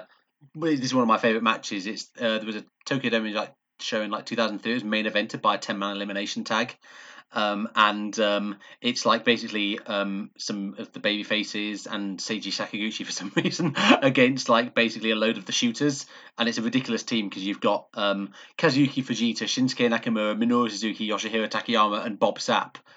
And Bob Sapp's brilliant in this match because every time he does a move, no matter what it is, like a shoulder block or a body slam, afterwards he will go spread his arms and go ah and then he'll do another shoulder block and then he'll do the same thing. It's like he is unable to like string two moves together.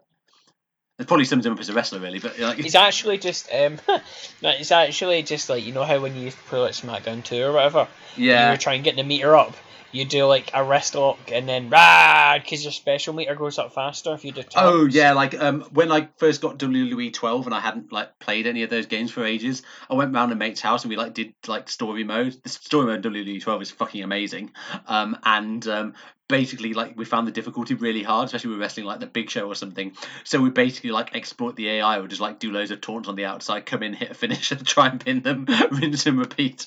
It was attritional and unpleasant in the extreme. But was WWE twelve? Was that the one that had the uh, the United Kingdom? Yes, And yes, it was, it like, was. Regal, McIntyre, Barrett, and Sheamus. Yeah, and Sheamus won all the belts. Ryan? No, no.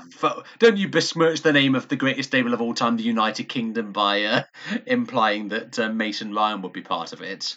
Yeah, or Mason Ryan. I loved Mason And Ryan. and then the, the, the, the main story line in the like the third bit was like um it was like basically another WCW invasion, but like Yes. th- this was so well written they managed to turn fucking Rey Mysterio heel in a way that was thoroughly believable. It, it, I remember that. Yeah, um, I think you didn't you have to fight Arn Anderson or something like that at some point. It was great. There was also so Um, many like backstage boards against Vader and Road Warrior Animal. I thought the cunt had set out camp, set up camp outside Yeah. my dressing room S- Sid Vicious coming back with some scissors. in Blackburn for some reason. yeah, That that's your exactly. BritWres history there. So um, yeah, those The are our, Venky's lads try to fucking split people up. so those are our, those are our three matches. Well, we're like we basically we um we hope you enjoyed it uh, very much, and um yeah, if you want to check out any of this stuff, there's a like there's not a huge amount of um uh sort of extant footage of these uh, guys in Japan, but I mean if hey if you're uh, famous about this Japanese. So if you want to check out this uh, Jushin Liger character, then I can uh, thoroughly recommend that. And uh, like I said, in episode 21, we will go on to sort of uh, modern uh, BritWres and uh, talk about some of the Japanese people who have made their way um, over from the sort of, I guess, false dawn of the sort of uh, FWA wrestling channel era right on to the present day. Um, so. Uh, um, and if you don't like it, there's two things you can do about it: nothing and like it. Alex I saw Alex Shane in a pink. Saw him in a Pizza Express recently with Lenny Henry. They weren't talking. Like I mean, like uh, they were in the same Pizza Express. Yeah, I, Alex Shane redirecting a ring van somewhere. I mean, there, that brought, I, I think there would probably be at least double figures of people there who still to this day would have went to Royal Quest and in the back of their mind thought Alex Shane could just fuck this up. Alex Shane could just nick the ring, like, like he could, and he, he will. He, he can't be stopped. He's a silent killer. He's basically like, he's like diabetes of British wrestling. He's a silent killer. Like he will incubate in the scene for like years. It's like there's a there's a character in the Moor's Last Sigh by Salman Rushdie who basically he's got a uh, after a botched operation I think he's got a needle in his heart in his body and it's slowly making its way towards his heart so he knows he could die at any moment. That is Alex Shane. Vasco Miranda from the Moor's Last Sigh is Alex Shane. That's me. Oh, like Alex Shane. Like, I I actually just want to talk for twenty minutes about Alex Shane. I'm not gonna lie. Like, it's, do you do you remember the um? Do you remember his dojo? Oh yeah, you just pay like two and a half grand to live at his house. Ah, you know, he, he like do all his chores and then he tells you about how like Triple H uses Nazi propaganda to get himself over. I mean, we will um, uh, we, we will have ample opportunity to talk about Alex Shane in the next uh, next episode. So let's maybe hold fire from that now and just uh, move on to the plugs. So, you can follow us at Per Podcast on Twitter. Uh, that is where we do. I mean, some of it's wrestling chats, some is just uh, shit posts. Uh, to be honest, weird abstruse references that are for me and like one one mate who follows us who like is into their like fucking postmodern philosophy or some shit. Don't get great numbers on those, not gonna lie, but you know, uh, uh, needs must. And um, uh, that's basically our where our social media content comes from, really. So give us a follow. Um, David, you've got a, um, a personal Twitter account, I believe. Yes, I do. Um, what's it? What is it again? Oh, Fahad M. Namor, isn't it? Is it, or did I change it? I can't remember. I, I, I unwisely changed stuff uh, recently. I never do that. Kind of fucked up my yeah. I changed my handle and I can't remember what it is. It, it's it's like it's like when um uh Mika Iwata of uh, Sendai Girls like um her her um uh Twitter handle was basically a fucking Wi-Fi password. It was just like numbers and letters. Yeah. So I believe yes, I believe I changed it to OTIG tweet. So it's one team in Glasgow. So OTIG ah, okay, brilliant. Um, I might change it back afterwards, but um, on that as well, um, I I have a blog uh, that I'm putting on my ground hopping at. So if you're into like, looking at weird adventures and me going to random places, I would heartily recommend you go to um, it is fahadmnamur.wordpress.com and you can go on there and they will be, uh, yeah, you can see I've got various things about the time me and Jackson went on the Dodgems and various gay old times. Fastbuck.bandcamp.com uh, where I have lots of stuff for downloads. Pay some money to it.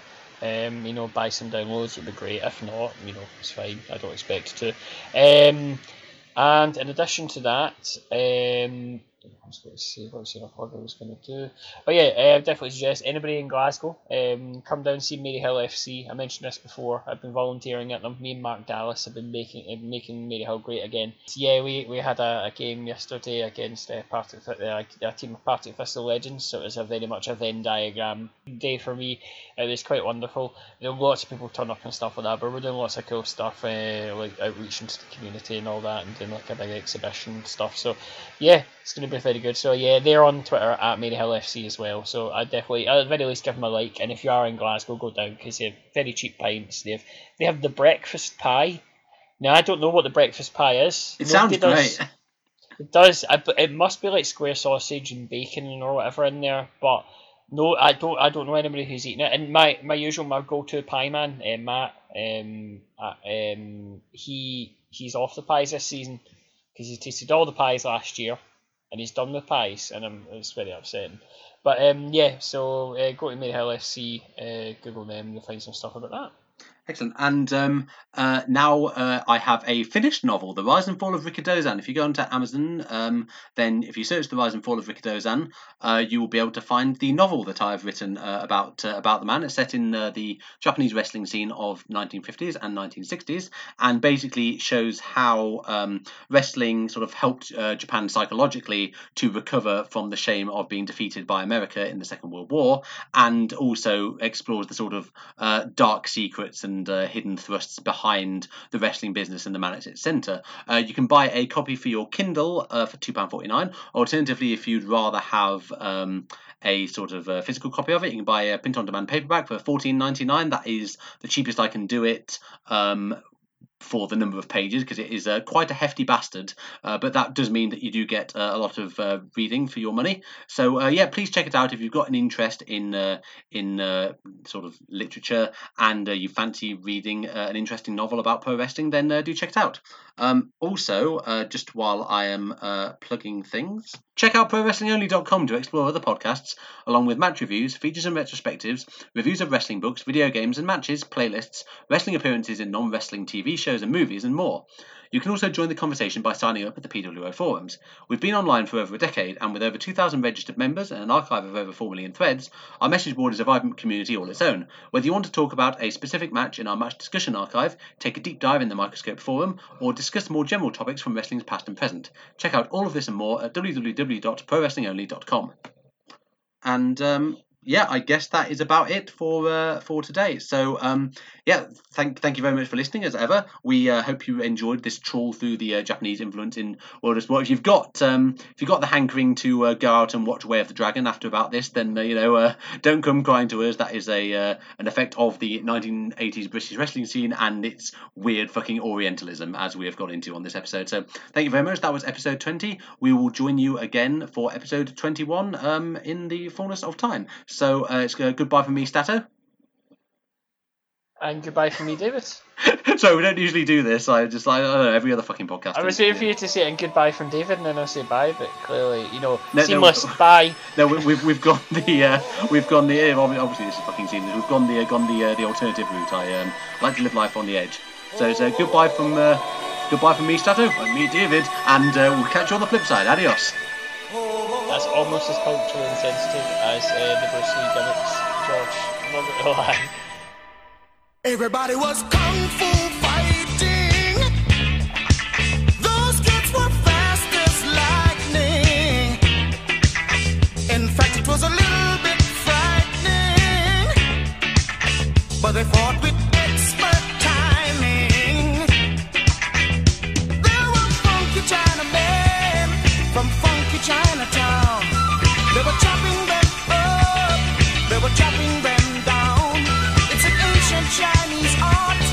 everybody knew their part.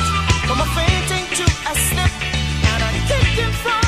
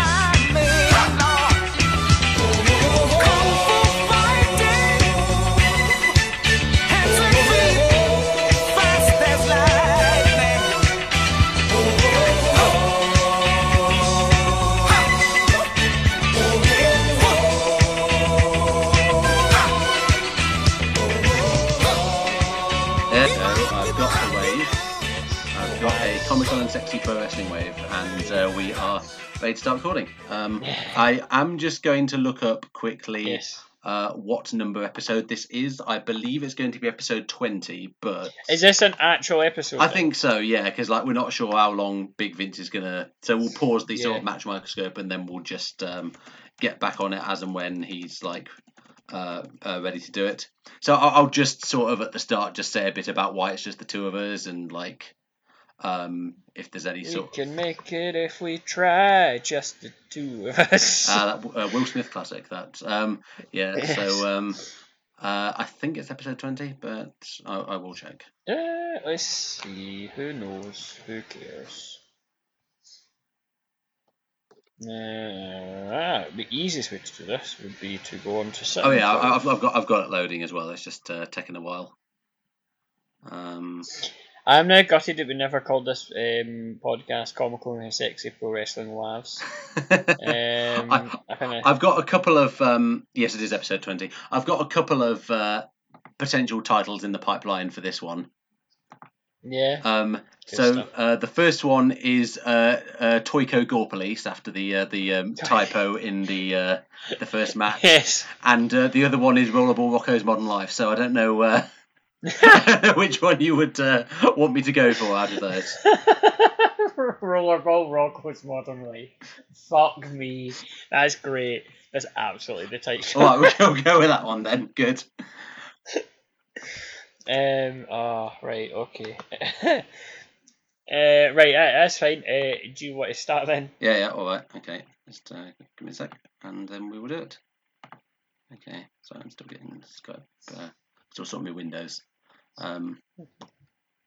Okay. When So- I'm closing windows. Yeah. Okay. Good. So, um, so about the um, I've got I've got a thumb support because the uh, my my wanker's cramp unfortunately became terminal.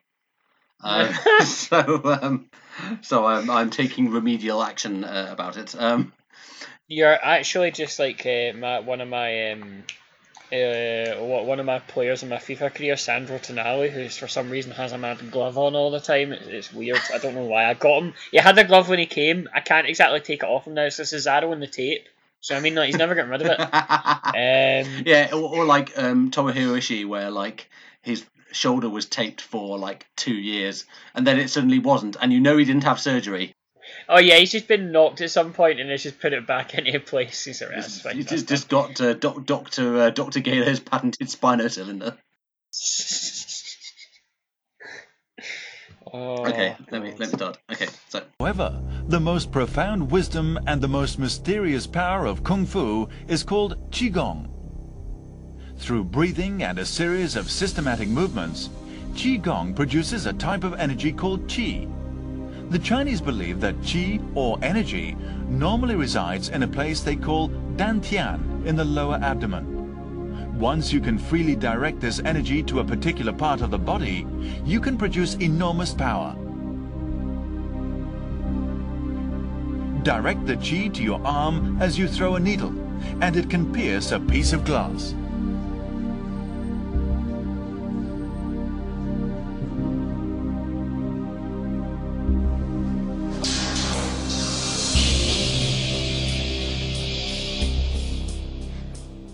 Used correctly, chi can make any part of the body as hard as steel.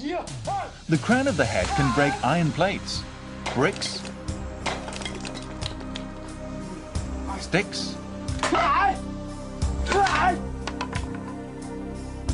and stones.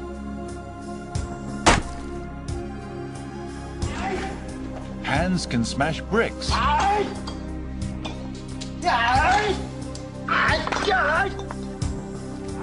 and break sticks.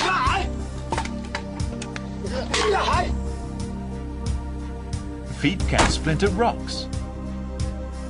And a staff.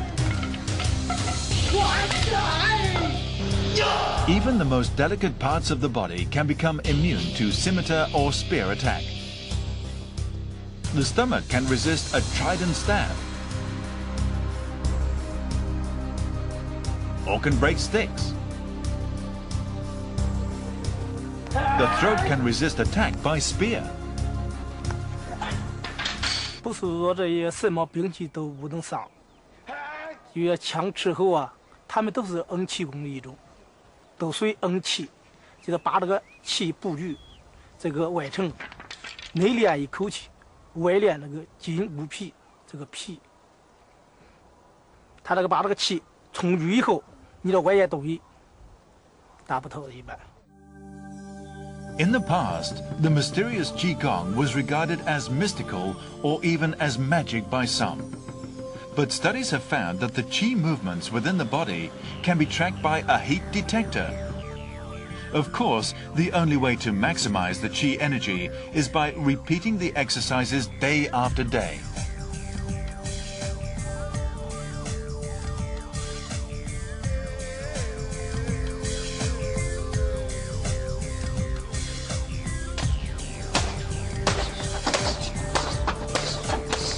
The human fists are fragile.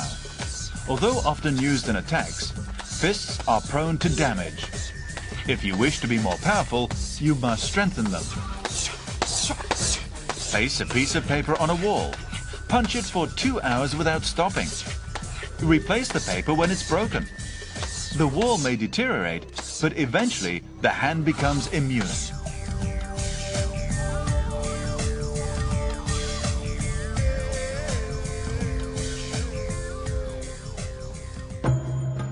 The brain is the most important organ of the human body.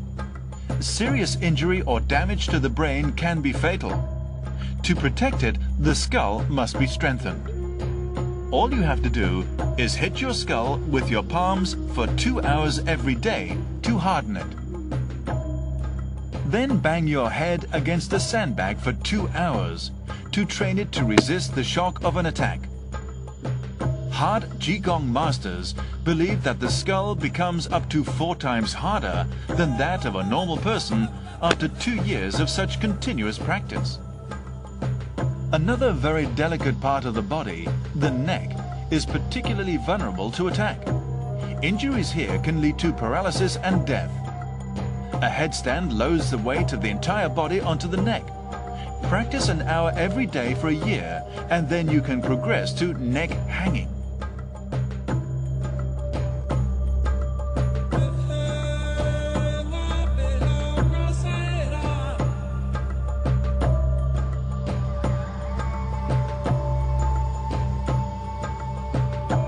Iron neck exercise consists simply of hanging by the neck from a cloth noose. At first, it is only bearable for two to three seconds. But eventually, the body can be supported for minutes at a time, by which time you'll have mastered the technique. The iron neck is very useful in actual combat. It enables you to free yourself and counterattack should your enemy have your neck in an arm lock.